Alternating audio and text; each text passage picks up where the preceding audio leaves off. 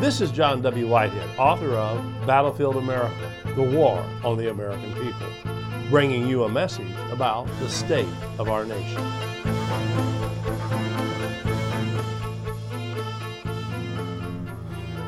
After being a constitutional attorney for over 40 years, there's one thing I can say for sure. The U.S. Supreme Court will not save us. It doesn't matter who will fill Justice Ruth Bader Ginsburg's seat on the U.S. Supreme Court.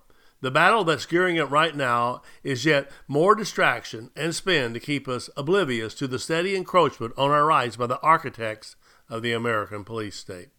Americans can no longer rely on the courts to mete out justice. That's for sure. Although the courts were established to serve as courts of justice, what we have been saddled with instead are courts of order. This is true at all levels of the judiciary, but especially so in the highest court of the land, the U.S. Supreme Court, which is seemingly more concerned with establishing order and protecting government interests than with upholding the rights of the people enshrined in the U.S. Constitution. When presented with an opportunity to loosen the government's noose that keeps getting tighter and tighter around the necks of the American people, what does our current Supreme Court usually do? It ducks, it backs down, then it backs government, it backs power, it remains silent, it speaks to the narrowest possible concern. More often than not, it gives the government and its corporate sponsors the benefit of the doubt, which leaves we the people hanging by a thread. Rarely do the justices of the U.S. Supreme Court venture beyond their rarefied comfort zones. Every so often, the justices toss a bone to those who fear they have abdicated their allegiance to the Constitution. Too often, however, the Supreme Court tends to march in lockstep with the police state. In recent years, for example, the court has ruled that police officers can use lethal force in car chases without fear of lawsuits. Police officers can stop cars based only on anonymous tips. Secret Service agents are not accountable for their actions as long as they're done in the name of so called security. Citizens only have a right to remain silent if they assert it. Police have free rein to use drug sniffing dogs as search warrants on leashes, justifying any and all police searches of vehicles stopped on the roadside.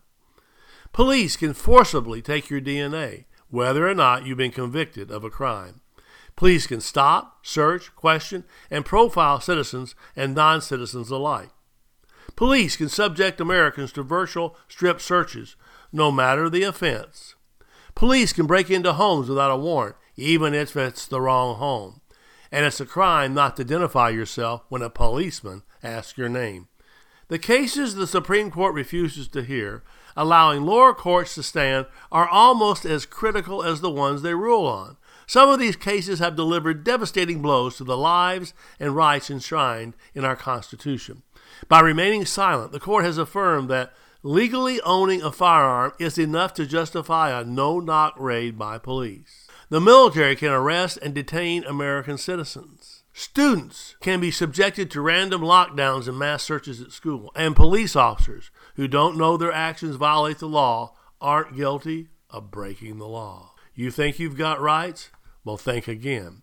All of those freedoms we cherish, the ones enshrined in the Constitution, the ones that affirm our right to free speech and assembly, due process, privacy, bodily integrity, the right not to have the police seize our property without a warrant or search and detain us without probable cause, amount to nothing when the government and its agents are allowed to disregard those prohibitions on government overreach at will.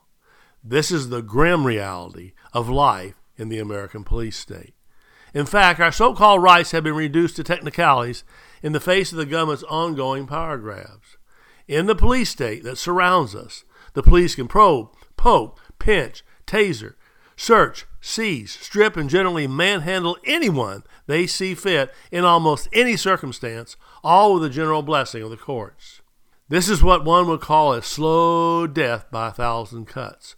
Only it's the Fourth Amendment being bled to death by the very institution that is supposed to be protecting it and us from government abuse. Remember, it was a unanimous Supreme Court which determined that police officers may use drug sniffing dogs to conduct warrantless searches of cars during routine traffic stops.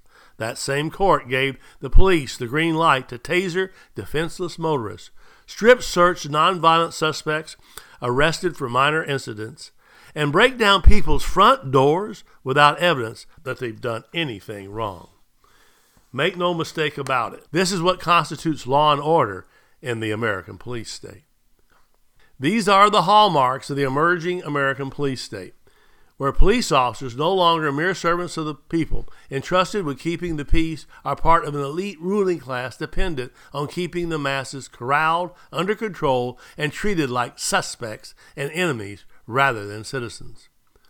Whether it's police officers breaking down someone's front door, or shooting them dead in their homes, or strip searching motorists on the side of the road. In a police state such as ours, these instances of abuse are not condemned by the government.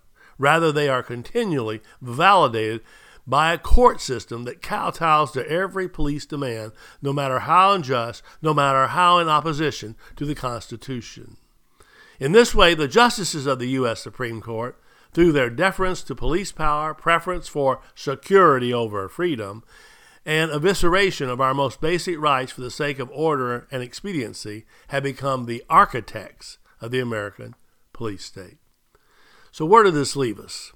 Given the turbulence of our age, with its police overreach, military training drills on American soil, domestic surveillance, SWAT team raids, asset forfeiture, wrongful convictions, profit driven prisons, and corporate corruption, the need for a guardian of the people's rights has never been greater.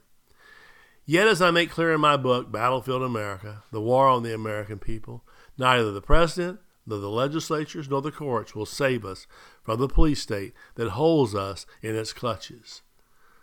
So, we can waste our strength over the next few weeks and months raging over the makeup of the Supreme Court, or we can stand united against the tyrant in our midst. After all, the President, the legislatures, and the courts are all on the government's payroll.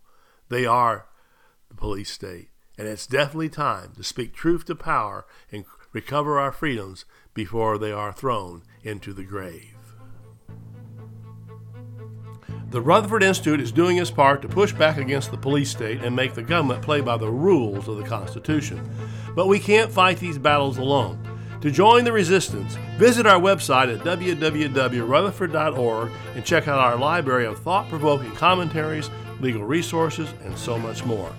Subscribe to our email alerts, and I will send you my weekly commentary Rutherford Press Alerts, and a weekly rundown of pertinent headlines and news articles to keep you apprised of the growing threats to our freedoms. And finally, if you are able, please consider making a tax deductible donation to the Rutherford Institute by again visiting us online at www.rutherford.org or donate using PayPal.